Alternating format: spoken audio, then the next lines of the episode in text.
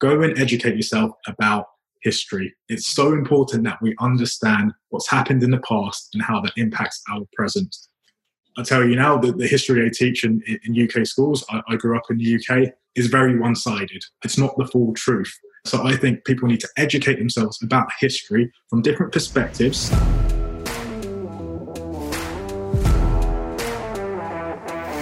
Welcome to Race in the Workplace, a limited series brought to you by the Voices of Energy podcast. This series highlights the best conversations from our engagements with Black energy professionals and leaders on topics around racism in this country and more specifically, energy organizations. We have compiled and categorized their insights to serve as a guide for you to implement change in your workplace.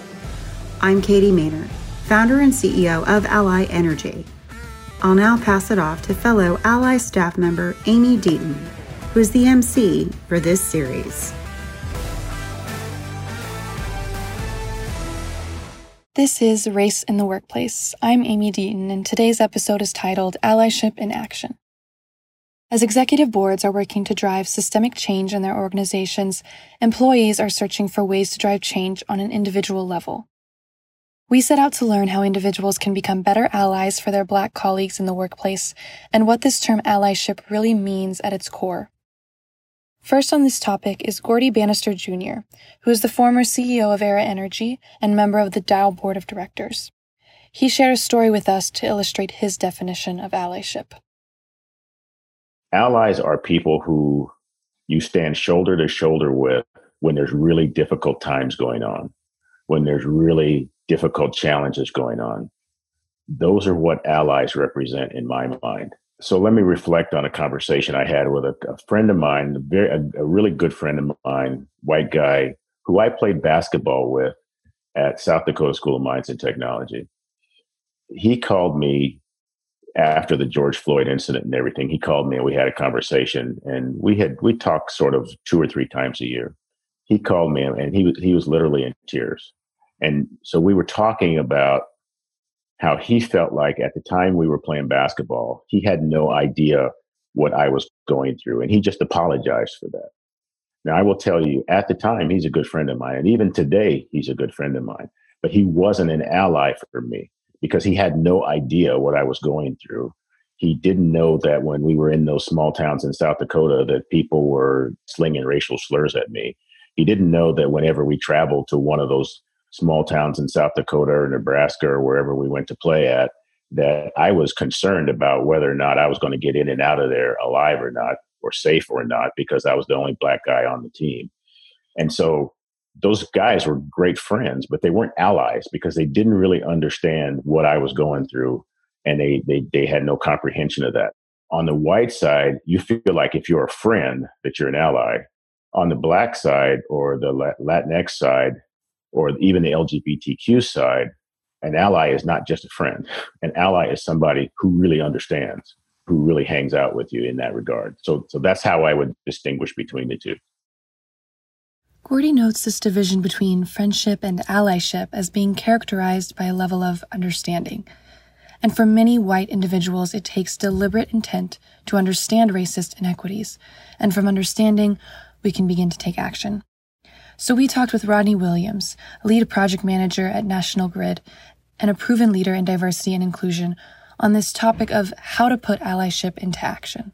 Rodney offers some step by step actionable items for individuals to grow as allies. I think the first thing is to educate yourself, right? There's so much resources out there. There's so many ways you can. We've got the internet, for God's sake. So, like, go and educate yourself about history. It's so important that we understand what's happened in the past and how that impacts our present. I tell you now that the history I teach in, in UK schools, I, I grew up in the UK, is very one sided. Yeah, it's not the full truth. Yeah, so I think people need to educate themselves about history from different perspectives.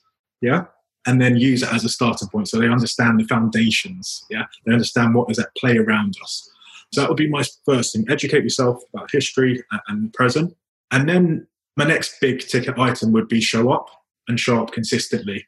Yeah, so I understand that there is a bit of a bandwagon now. What's happened in the US has been a massive, massive watershed moment It's been an eye opener for all of us. So, like, now is the time to bring your energy and let's be consistent with this energy. In six months' time, I still hope you have that same energy that you want or that you have right now and that you're using it to address these issues, you being sustainable about it. So show up, right? Speak up is the next one for me. If you see or hear something that just doesn't sit right with you, you need to say something. And part of the education piece that I mentioned as step one is knowing what your privilege is. Know know about white privilege. Yeah. And this is where you can use your privilege to speak up. Right. If something doesn't sit right with you, there's probably something wrong with it. We all know when an injustice is happening in front of us. So you can speak up about it and make a change in that sense. And I, I, think something to be mindful of as well is just how you go about these steps. Like, don't treat people like your diversity Google. I've had some people that have reached out to me. They're coming to me like I'm an encyclopedia and like they can just, yeah, get content or information from me just because they're curious and that. So just try and be respectful when you are educating yourself and don't treat people as your diversity Google. And I think finally, never make assumptions. Like, you don't always know what's best. there isn't a silver bullet to solving this situation.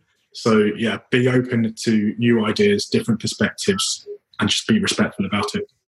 Rodney outlines these steps as a sort of chronological sequence, where educating yourself comes first, then followed by speaking up. We talked more about the action of speaking up, specifically at work, in a discussion with Paula Glover, who is the president of the Alliance to Save Energy.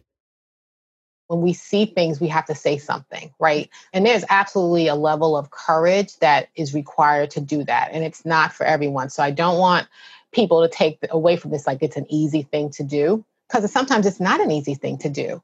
And sometimes there's a lot of great risk. And each of us can assess that situation on our own. But one of the things, I mean, to be an ally is to be able to give voice to things that are just not right when it's really hard to do so. Mm-hmm. Right. And so if you see someone, you know, saying something that's just really out of order to a colleague, don't rely on the colleague to say that person, you know what, that wasn't cool you tell them that it was not cool. That's what being an ally is kind of about. And what we're seeing, I think, in the world around us, right, with all the protests that we've seen about various issues, is really a demonstration of allyship, right? It's it's us saying that while this may not be directed to me directly, I'm still affected by it. I'm still offended by it if I am, and I'm not going to accept it on behalf of another person we can all do that and, and, we do it in all kinds of ways right? We we protect children we, we do it in all kinds of ways.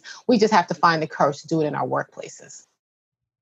As Gaurdie rodney and paula all emphasize allyship is multidimensional.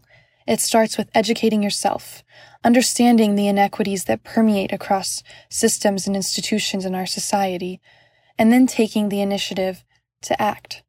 Allyship does mean commitment but taking it one step at a time can lead to authentic relationships and real change. This is something that Carolyn Green discussed when we met with her and the other four authors of The Energy Within Us. Carolyn is also a managing partner of Energreen Capital Management. Her advice well sums up our conversation on allyship. To people who say that that it's so big, it's so complex, it's overwhelming, just take one step. Just do one little thing that you can do. And then then take one one more little step. We cannot solve this problem for you people of privilege. We didn't create it. We can't solve it. You've got to do it but you've got to do it in bite-sized pieces. Just reach out and make a friend of someone who is black. It's interesting that in most of the studies of corporate dynamics, African Americans are more likely to have friends who are not African American than whites are to have friends who are not white. So reach outside your your comfort zone and befriend someone who is who doesn't look like you.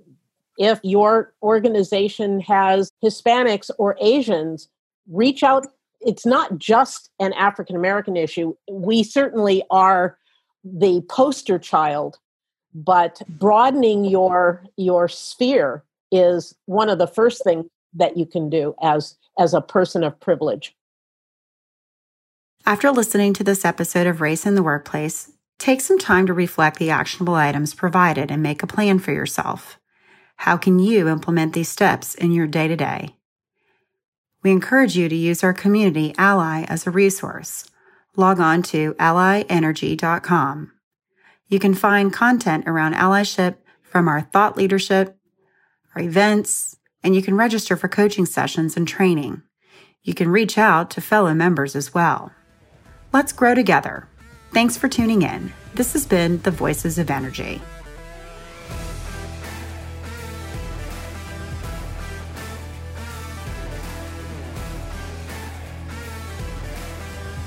Thanks for listening to this episode of Race in the Workplace. For more in this series, tune in to the next episode and look out for other new content coming soon. This is the Voices of Energy.